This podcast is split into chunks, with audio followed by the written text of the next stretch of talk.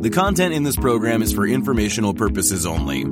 You should not construe any information or other material as investment, financial, tax, or other advice. The views expressed by the participants are solely their own. A participant may have taken or recommended any investment position discussed, but may close such position or alter its recommendation at any time without notice. Nothing contained in this program constitutes a solicitation, recommendation, endorsement, or offer to buy or sell any securities or other financial instruments in any jurisdiction. Please consult your own investment or financial advisor for advice related to all investment decisions.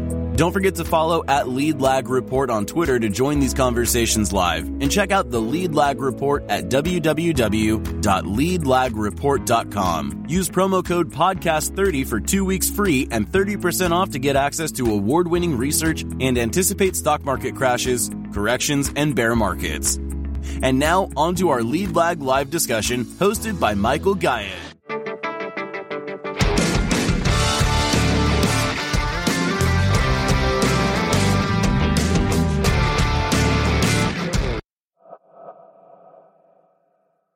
My name is Michael Gayed, publisher of the Lead Lag Report. This hopefully will be a, uh, a really strong and lively conversation given the insane number of tweets that I put out today, which talk specifically about system testing and how to think about periods when you're in anomalies, which I would argue were unequivocally in uh, at least the last six months.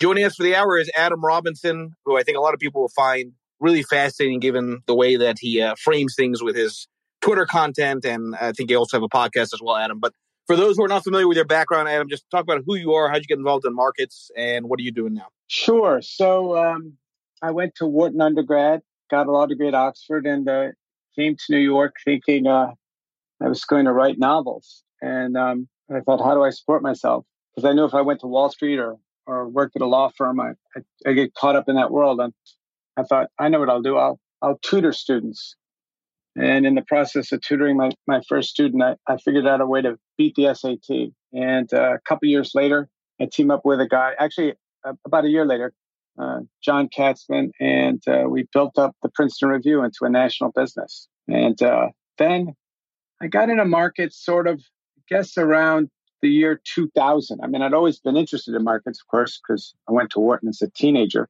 But, but it was around 2000 I met an old partner of uh, Soros, a fellow named Victor Niederhoffer, and uh, who was uh, sort of a quant quant, and um, so that then it sort of resurrected my interest in in markets. And um, last dozen years or so, I've been advising some of the top hedge fund uh, heads and uh, heads of family offices uh, in, in, the world uh, on on all global macro markets. So equities, U.S. sectors, bonds, currencies, commodities, the whole shebang. And um, so that's that's how I, I got into markets. I think they're endlessly fascinating, and uh, you know, I, I, I would argue, Michael, and I'm sure you'd agree. I, I think it's really the the toughest discipline because you have to think clearly uh, in a in a world sort of like mixed martial arts. Like of the most incentivized players in the world. You've got to think clearly when everything is on the line. So you've got to control your emotions too. So I think it's in, incredibly fascinating and and uh, no greater performance domain. and no domain which has as much confusion over whether outcome is due to skill or luck. Right? I always go back to that point that when you think about all the different professions somebody can choose to be in, some professions there's a clear line between your skill, your effort, and then the outcome where you can draw a direct line to that effort and what comes of that effort. But the reality is, and as somebody who uh, is quant oriented as you are, there's only so much that we can control, and yeah. the outcome is very hard to really identify, right? And uh, in terms of how it plays out. So, so, so, so a couple of things. So I want to go with that for a bit, but but first I want you to maybe for the audience define the difference between a quant versus someone who is rules based. And I say that because well, while you can argue they're one and the same, right? Like I consider myself much more rules based than quant, right? But but talk about that distinction for a bit. Well, so so I, am actually not sure of the distinction. I I know it is in my mind, and I, I would say uh, I'm more rules based in the sense of of having a replicable system. most, I think most investors do not. Even very sophisticated investors, to your point, have gotten where they've gotten largely because the way they do things, which is not systematic, just happen to line up with the market's idiosyncrasies for five or 10 years. And they look. Or, or six months. Exact. There you go. And they, they look brilliant. You know, it's, it's a lot of the people, well known names, who made a fortune in the big short with the, the housing collapse have done very badly since then because they kept trying to replicate what they did, not realizing they were, in a sense, lucky because a system should work in different kinds of environments, right? It should, should work to the upside, downside. If you're bullish tech, you should know when to be bearish tech. And I'm not going to name any tech investors here, but you know, it's there, there should be times when you're no, tech is overvalued. We're going to short the heck out of it right now instead of just always being a perma bull or a perma bear. And so I think you want to find a method that works for each each individual, right? There's no there's no one system that works. Michael's system is great for Michael and uh, might not be good for Adam, and vice versa. And it's important also to note that systems will have drawdowns, right? Which I think is something we should tease out because a, a lot of my my day today was spent on Twitter, basically just peeling back the onion a little bit and trying to do a little bit of Socratic method, asking people about how they view what happened this this year. And to your point about luck versus a repeatable process, mm-hmm. in a in a six months like what we've seen, so many people have been pounding their chest about how they saw bonds falling, but nobody has yet to point to me anything that would suggest that bonds would fall in the way that they fell relative to stocks right? So let's let's talk about how do you identify if somebody's going to do a little self reflection mm-hmm. on their own trades and their own approach. What's the best way to identify if if that successive number of wins was a streak due to luck, or maybe if a drawdown was also due to luck? In that case, bad luck. Right. Well, the the the first is you know to to evaluate your trades via some benchmark, right? So if uh, Johnny is up uh, 17% this quarter and he's pounding his chest, look how great I am, and yet the market's up, you know, 25%, he's actually underperformed the market. So you need some kind of benchmark for one.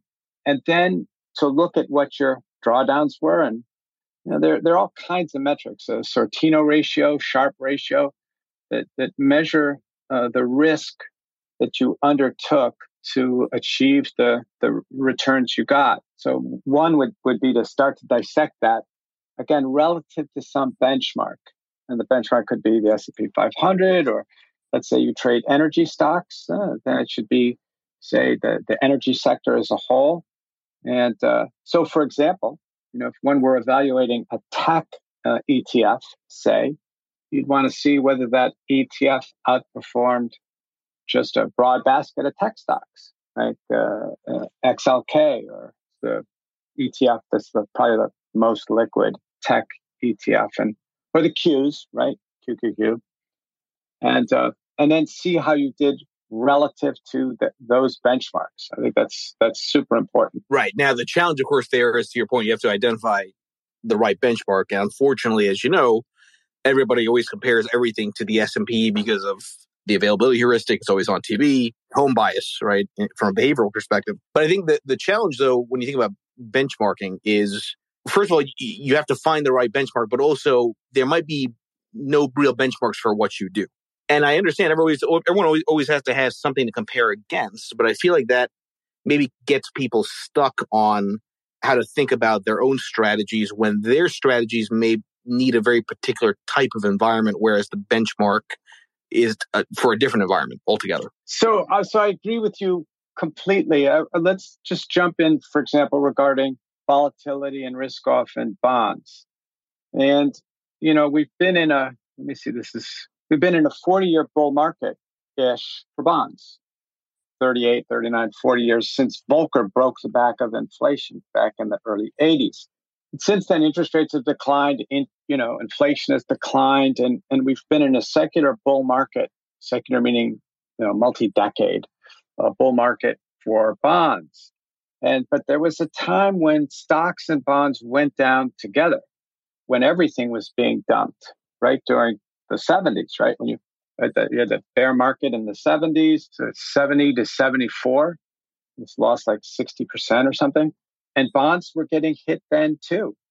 And so I agree with you that, that bonds gets lift when there's risk off and yet they can both be dumped. And something that's, that's, you mentioned, which I thought was so great, Michael, earlier, uh, anomalous period is, uh, it's very rare for stocks and bonds to be dumped together.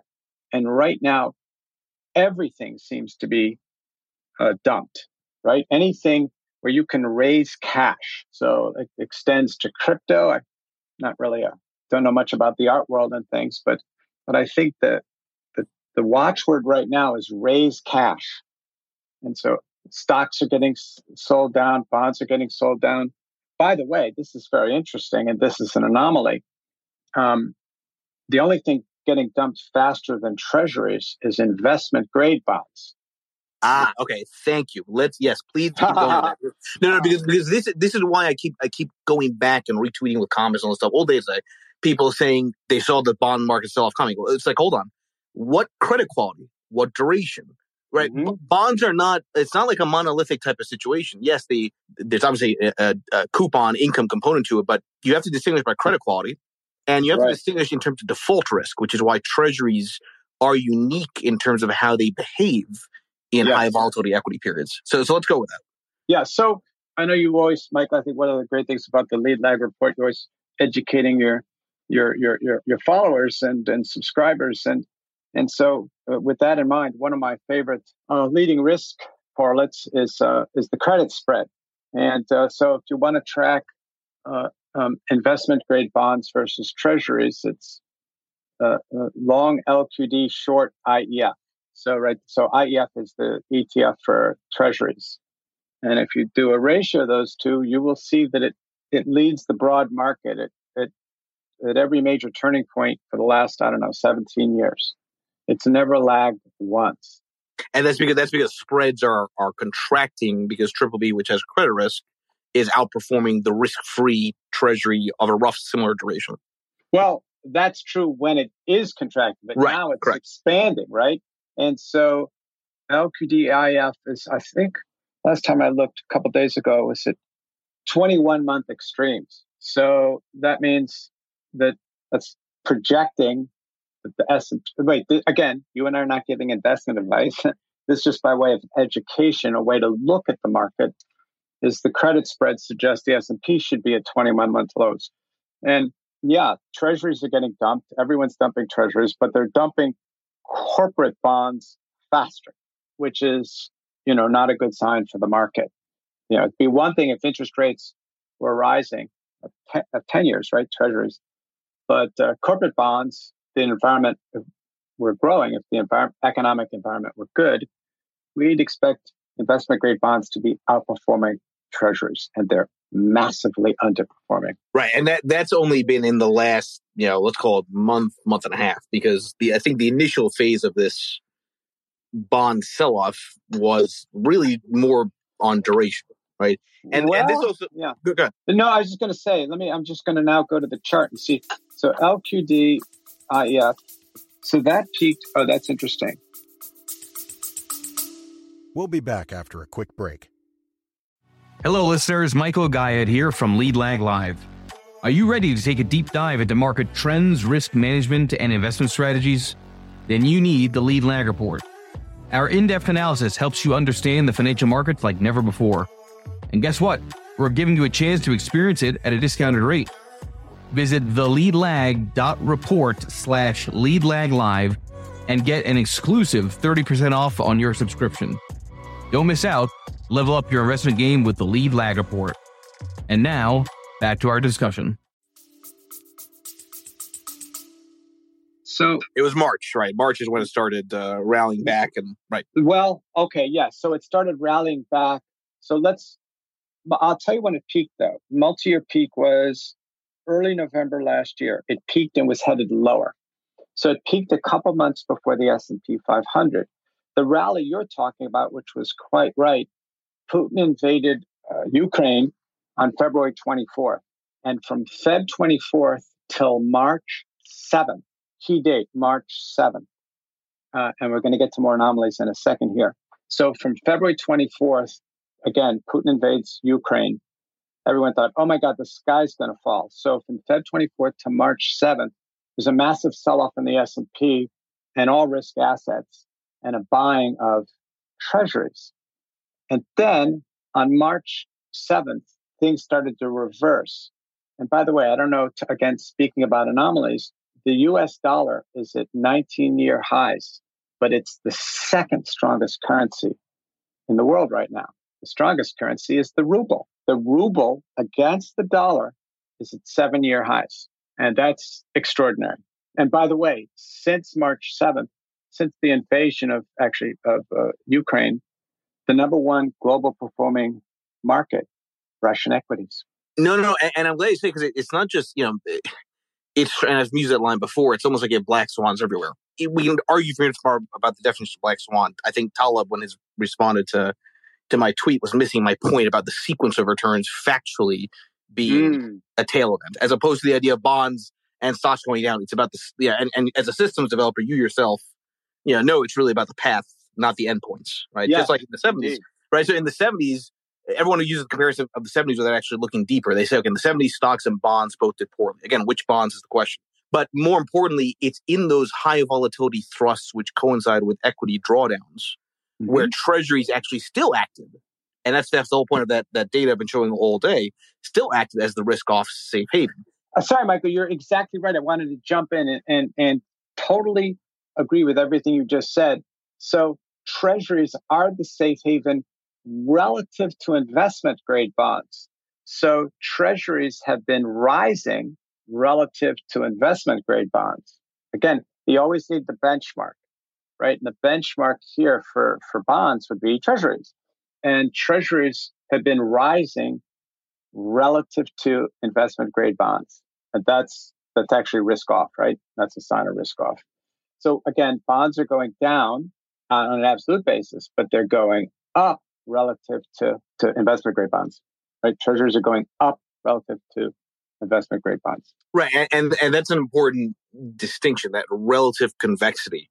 Right yes. against risk assets, right? Which is that, which is you know you're going to equate it to a sort of a black swan type of strategy without the bleed of an options overlay. But that's the whole idea of, of, playing treasuries when you're in these high volatility periods because you get these very sudden and aggressive relative moves against equities. Now, the data that I showed, and that goes back to 1961. Why 1961? Because you cannot get total return data before that on mm. treasuries because you never had not only the uh, accurate data as far as the pricing mechanism, but there have been times in the past where the U.S. government suspended doing treasuries, so you can't get continuous data. That's mm. why CRSP right goes to 1961. So it's like all these all these comments that that look at yields before this, they're, they're not understanding what's the sequence of yields and how frequently were they updated prior to 1961 to then determine the total return. That's that's an important distinction. But where I'm going with that is that if we go with this idea that treasuries act as the safe haven and that it's about relative behavior, there are t- there are two other times in history where treasuries lost money while stocks were losing money at the same time, but it was like down one or two percent. Mm. What's happened in this drawdown for equities, as I've noted, and it's in the shared space here, first time ever in history where the drawdown in treasuries is pretty much like the drawdown in equities. Now, that to me sounds like a black swan. Nobody saw it coming in terms of the sequence. Mm-hmm. It's a tail event and it is highly consequential. Why is it highly consequential? Which is part of the de- definition of a black swan. Well, it's highly consequential because the Fed can't do anything about it. Right, right. You know, and and and again, it's so important that, that um, again we, we we're talking about benchmarks and relative performance is um, the, the four best performing sectors year to date on a relative basis are energy stocks, even though they've come back a bit. They're still up relative to the broad market. But utilities, staples, and healthcare, which are defensive sectors. So those sectors, again, energies, utilities, consumer staples, and uh, healthcare, have been outperforming the broad market. So they're up relative to the broad market. And the, the way to think about this, uh, I don't know if anyone's ever been to um, Orlando, Florida. There's a there's a, a ride, the Tower of Terror. Have you ever been on that, uh, Michael? You've ever been on the Tower of Terror? I, I gotta, I gotta, it, it scares the piss out of me. Yeah, yeah, yeah. that's why I refuse to do it. Yeah. It scared me too. So for those of you who don't know, you are plunged faster than gravity. So you fall faster than a stone. That's really scary. But here's a cool thing you can do. Don't I, you didn't hear me say this, but imagine you had a quarter on your knee when the ride started. You're plunged faster than gravity and you, you see the quarter rise up magically. It's falling, it's just not falling as fast as you are.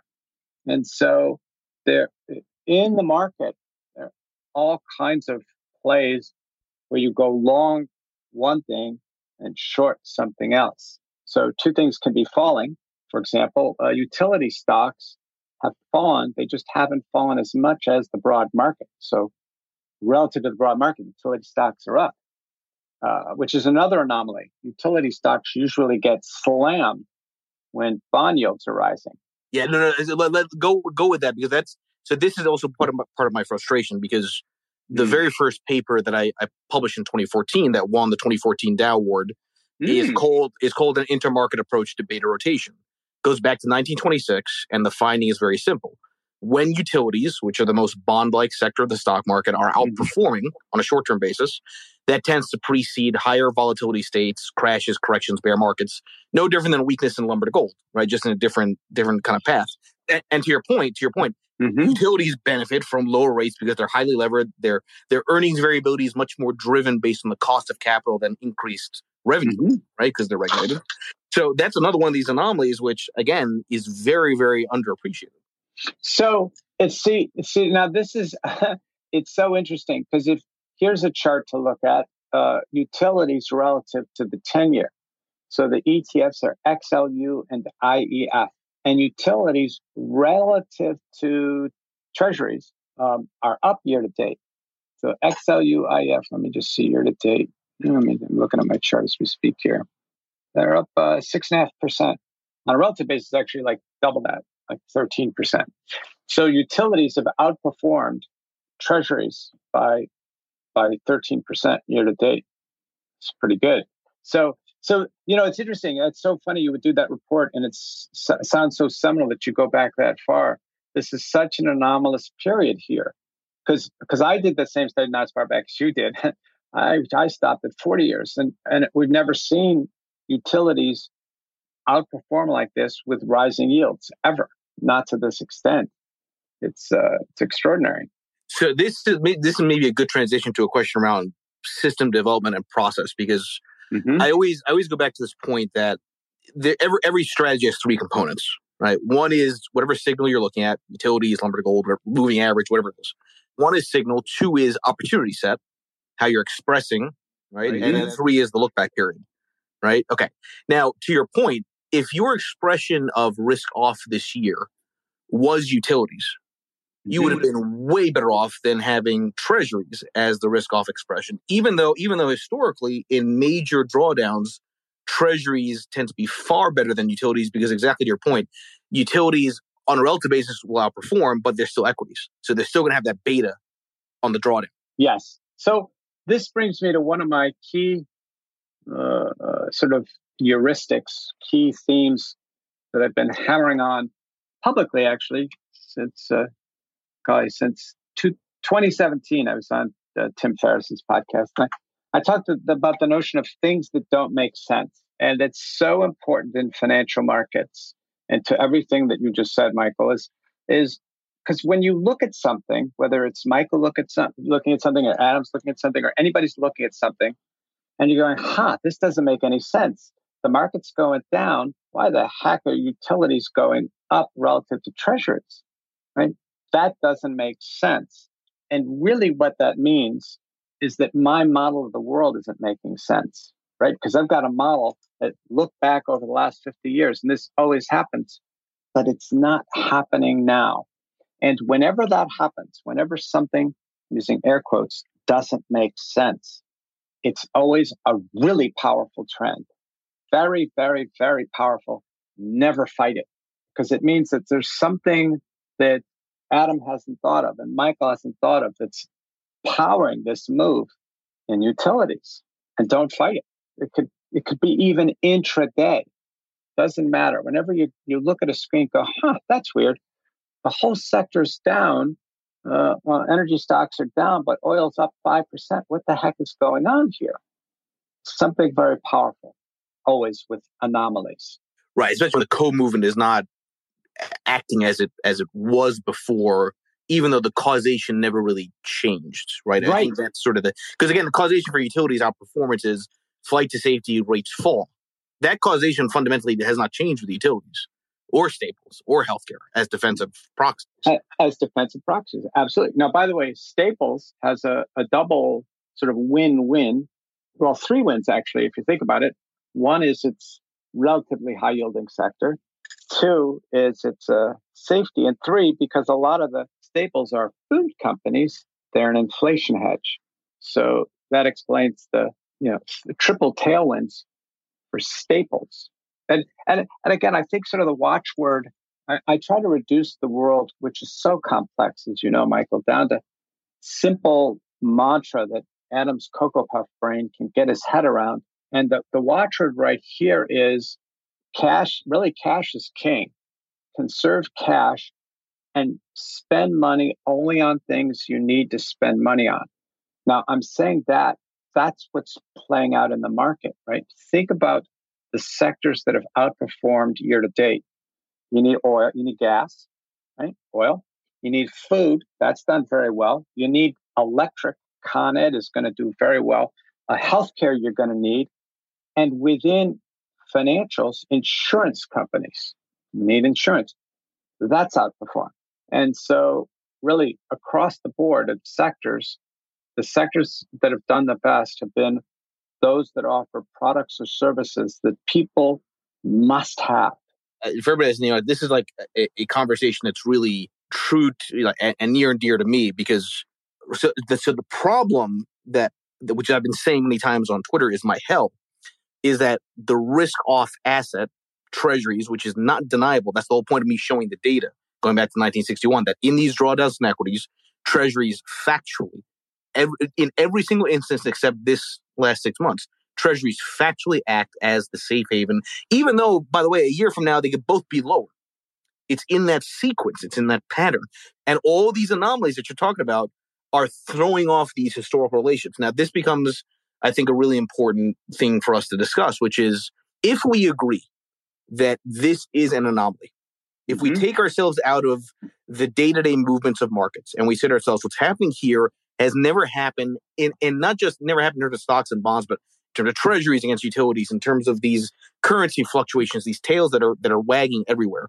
The question then becomes if you're a systematic trader, if you're rules based, what do you do about it? A fascinating question. So Uh, I'm going to throw out three concepts here. The first one is just to go back to something I just said things that don't make sense. So, so we're seeing an anomaly. Let's say we're one month into the anomaly, right? Okay. Okay. A one month anomaly.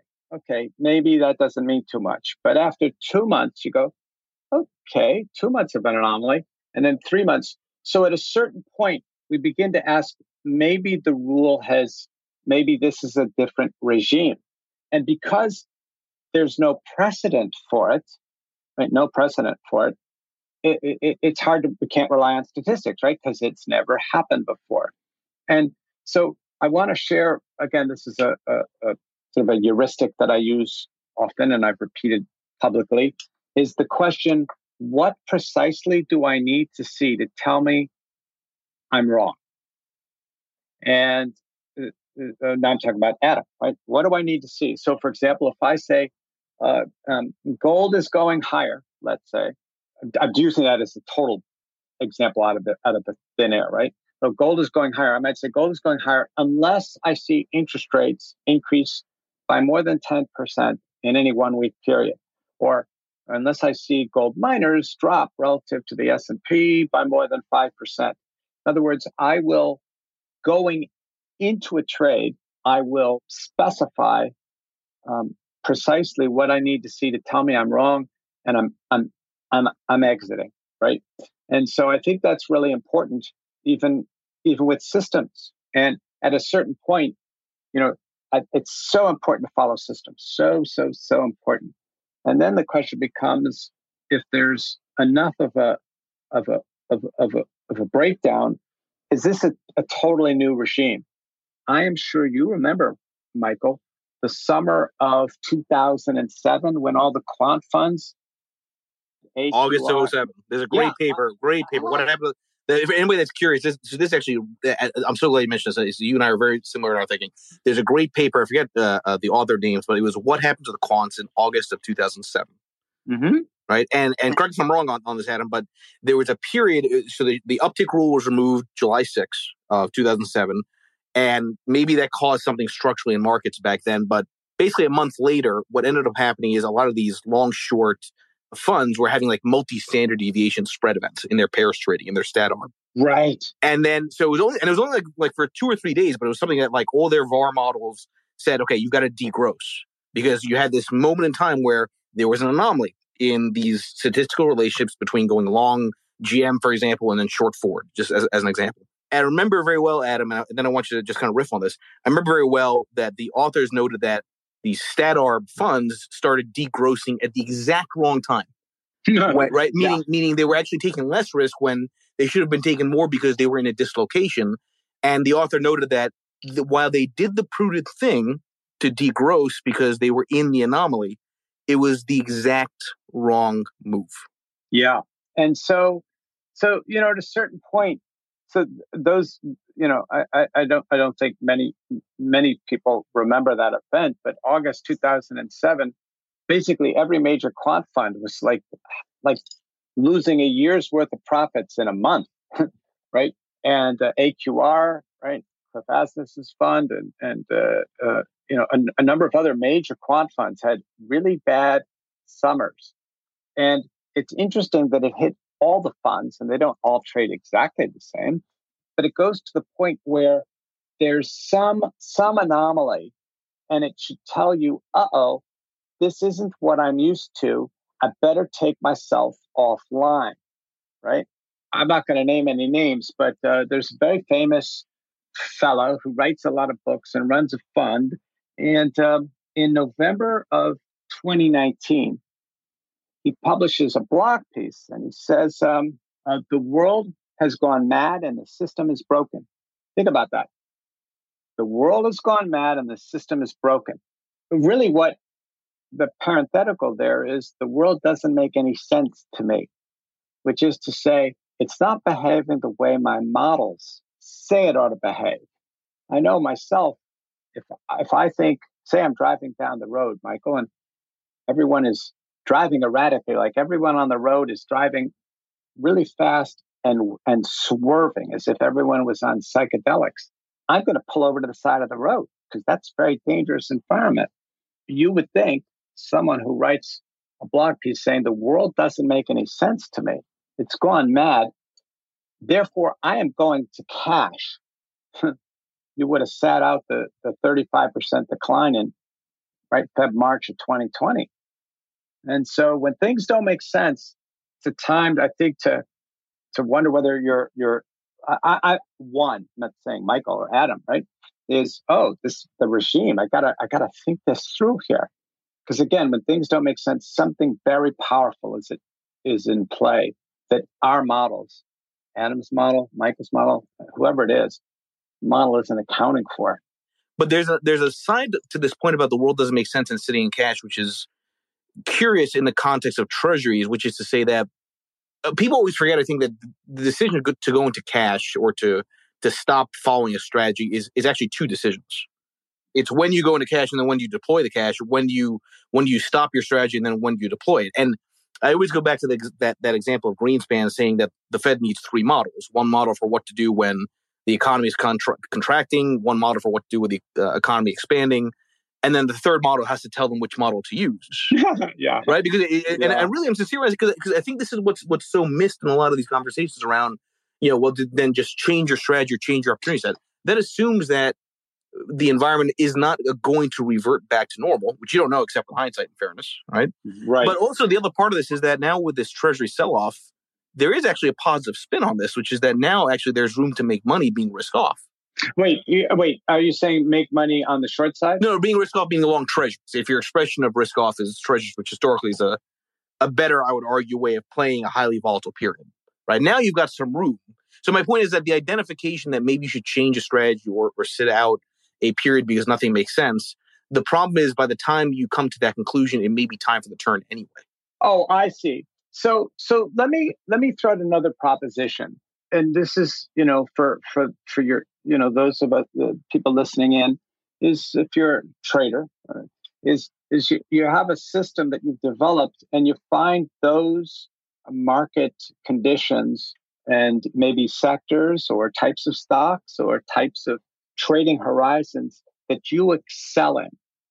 And then just stick to those what is it uh, uh, munger calls circle of competence right i'm really good trading energy stocks or i'm really good day trading uh, uh, uh, uh high beta stocks right? Whatever it is and you stick within your domain. And then and then if the situation is changing you know oh maybe i should stand aside. Now that's more for a trader than someone who's always in a market say right? Just you're gonna as an investor.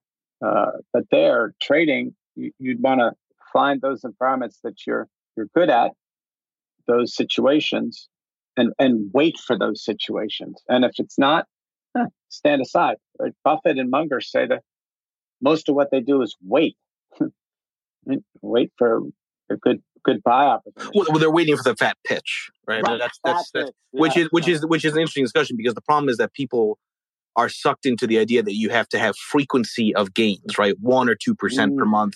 When in reality, because of tails, because there are black swans, it's more about the magnitude, right? Whenever that that fat pitch really comes. I, I want to warn people about the dangers of seeking explanations. It's so important because we want to understand the world, right? We, we do want to understand the world, and yet we never can. We're always more or less mistaken about the world, right? The world is just too darn complex. And yet, so so the danger of an explanation, first of all, we'll never know, Nora, Michael, and Adam, and everyone else listening, we'll never know whether Nora's explanation is correct or not right? There's no way for us to determine that. And and at the end of the day, it doesn't actually matter what's causing it. We just know utilities are outperforming. And until we see evidence otherwise, they'll continue to outperform. The, the danger of an explanation is confirmation bias, right? We get locked onto an explanation like, oh, this is why utilities are outperforming. And then we look for more evidence that we're right. And it's so important again, the, the, it's, it's anti-confirmation bias. You want to look for evidence that I'm wrong. Let, let me hop in that because I, I, I love this because uh, to, further to your point, you're rules based, you're systems based, you have a, a particular strategy and process. The problem with the human desire to always want to have a reason is that it gives you a sense that you should not abide by your system, that you should mm. not follow this or that particular signal at this particular moment because XYZ is the reason for why this is happening. And the moment you do that, then you find excuses with every single time some kind of a signal tells you to do something. So I'm with, I always make that point. So you got to be careful with sort of the, the why, because if your systems and rules based, the why doesn't matter. It actually can be worse because it can cause you to override your own approach. Yes. Yeah. Oh, by the way, you mentioned low vol stocks. Low vol stocks have outperformed high beta stocks, right?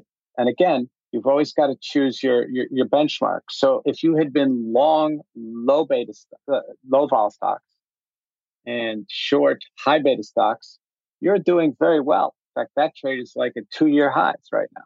You've been long utilities, short the S&P, again, two year highs. Uh, if you'd been long staples and short the S&P, two year highs. Same with healthcare. So you're correct uh, uh, it's low beta, uh, low vol stocks have outperformed, but they're still going down. But they're if you had been long those and short the market, this isn't investment advice, it'd be at two two year highs right now. Well, and also it's still some of the the take it a step further. I'm looking at the S and P's sector weightings. It's more than just eh, this idea of, of defensive sectors. It's really all the, the, the least weighted sectors of the S&P are the best performers this year. Materials at 2.6% of the S&P, real estate 2.92, utilities are 3%, right? So energy 4.35%, consumer staples 6.99. So while tech is at 26. And I only mention that because eh, and this is why it's so tricky when you think about things from a relative perspective. The the idea that utilities, for example, might be outperforming because of rebalancing. Well, the problem is that these quasi what they would call active fund managers will really still have an R squared of 99 against the S&P. They might be marginally overweighting utilities by 10 or 20 basis points. It wouldn't fully explain the momentum by any means. Right. But again, we don't want to explain. Correct. right? Correct, right, right. We want to get away from explanations. And explanations are comforting, but they they really set you up for a confirmation bias. We'll be back after a quick break. Foodies unite with How You Dish. It's social media with a secret sauce. Food, the world's first network for food enthusiasts. How You Dish connects foodies across the world. Share kitchen tips and recipe hacks. Discover hidden gem food joints and street food. Find foodies like you, connect, chat, and organize meetups. How You Dish makes it simple to connect through food anywhere in the world. So, how do you dish? Download How You Dish on the Apple App Store now. Look, you can argue that everything COVID on has been an anomaly. But in the lead up to COVID, the historical relationship of risk off tail uh, indicators still held true. Even lumber to gold. Lumber was weakening uh, relative to gold just before the COVID crash. It's it's, it's yeah. so th- there's a lot, and and it's, it's, I always go back to the line. Right? It's, it's just because it's raining doesn't mean no crash. Doesn't mean just because it's sunny doesn't mean it won't. It's always about probabilities. But when you're in the small sample, the challenge is again, I go back to what do you do when you're in such a weird environment? Do you bet that things normalize? Because, and maybe this is a good direction to go to, Adam, which is that the problem that I have with this idea that this persists is that I don't believe the system can survive if it does. And I know that sounds dramatic, but if you think it through, if 60 40 is dead, if stocks keep correlating to treasuries, mm-hmm. you're talking about a double whammy to the government. You're talking about collapsing tax receipts. Luke Gromen's been on top of that correctly mm-hmm. so, right? Because now you don't have asset markets going up. Oh, and then by the way, on top of that, now your interest expense is higher, which means zombie companies start going bankrupt because they can't afford that debt when they roll it over. And on mm-hmm. top of that, the deficit for the US government explodes. Uh, so I always make this point. It's like, be careful what you wish for under this idea that it's regime change and that stocks and treasuries keep acting correlated, because to me, the implications are far worse than anybody's drawdown in their portfolio. Right. At a certain point, you know, the betting um, on the end of the world, right? Betting on apocalypse is, is never a, a, winning bet uh, because the, the central bankers of the world, in the past anyway, have gotten together and found some way to like prop up the system again. And and and yet the, the question is how long can someone, you know, how, how long can you can you was that uh, great um, John Maynard Keynes quote, the market could stay irrational longer longer than someone could stay solvent. And and so so yeah, I think I think we're in for some. Take a look at, at, at the historic capital rotation into the defensive sectors here. So you're absolutely right, Michael. It's risk off, and then the question is, so where is capital going? Right? It's, it's dumping tech stocks, dumping discretionary. Again, I said before, the sectors that have outperformed right now in a risk off environment are those that offer products or services that people need. Insurance within financials, right? So I'm not saying insurance companies are good stocks to invest in, but I am saying insurance companies relative to other financials are outperforming.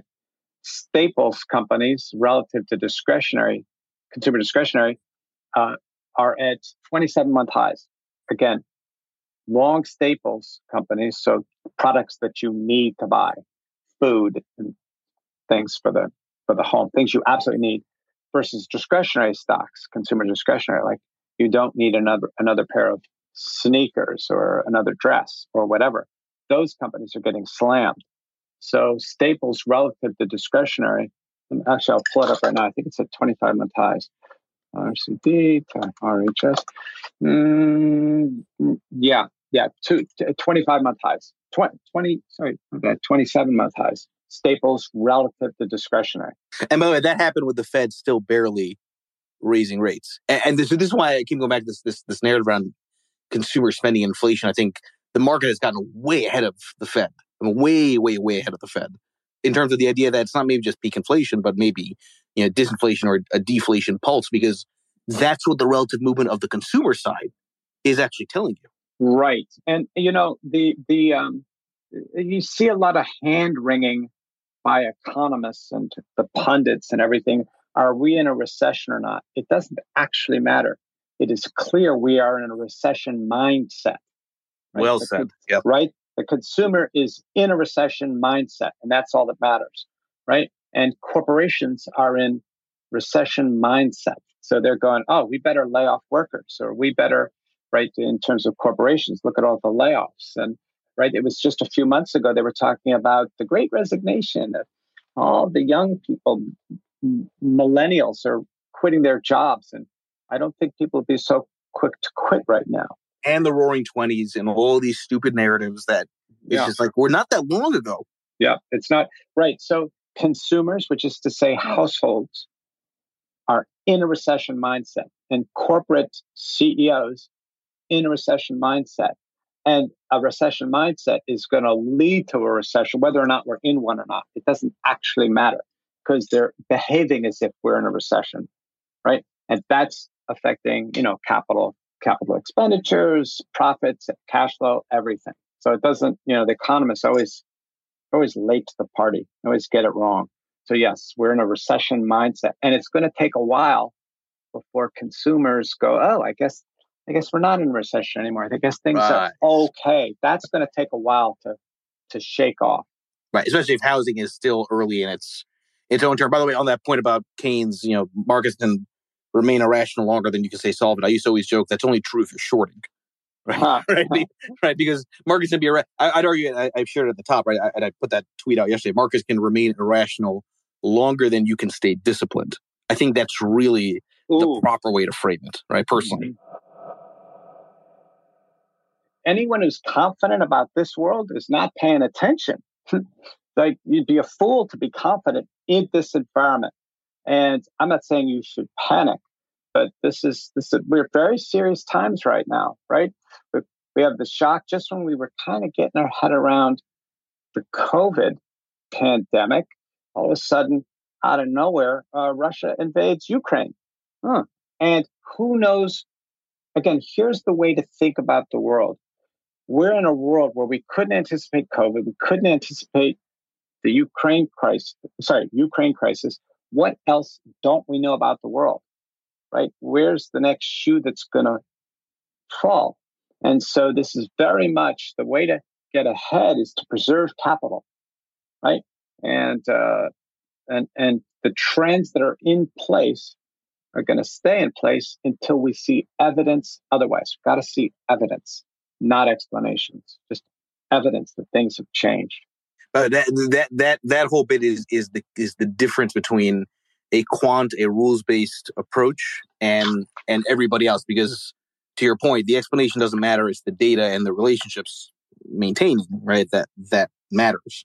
It's like I always make it a point that all I try to do, maybe in a colorful way, is give voice to math, right? Because everything I do is rules based, you know, mm-hmm. mathematically based, based on relationships, and I'm just a cheerleader and and maybe that's a good way to wrap up. At the very beginning, Adam, you had mentioned this point that this is maybe the, the toughest discipline because you have to think clearly.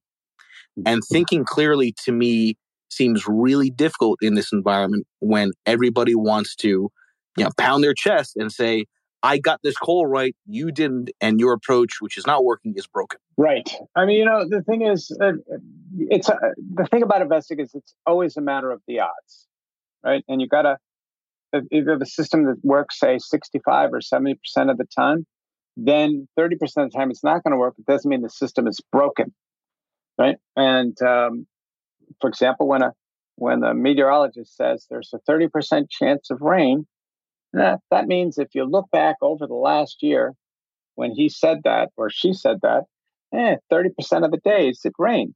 Um, but it, it could have been wrong any number of the times, right? So it's always you get the long haul. That's what you got to be in it for.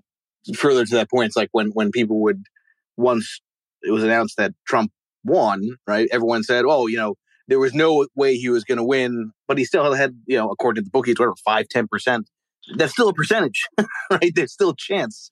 You know, so mm-hmm. my point is that you're, you know, I think people confuse low probability with no probability. You know, in anything, in in markets, in in life in general, and that's that's the challenge in the small sample to try to wrap your, your head around. So, listen, everybody that's here, we're a little bit over, um, and Adam was kind enough to join us late tonight. Everybody, please make sure you follow Adam. And you, as you can tell, very thoughtful. I very much enjoy this conversation because a lot of what Adam spoke about here is very resonates very highly to me, right? As somebody that you know is you know I'm the man in the arena with these strategies that's going through our time, and I'm very open about about that. And I try to present data as much as I can to try to explain what's happening, not to provide an excuse, but to provide context. I think more and more you need to have people that actually provide the context as opposed to just look to the right of the equal sign, look to the left. Absolutely.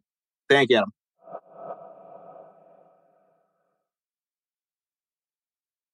The content in this program is for informational purposes only.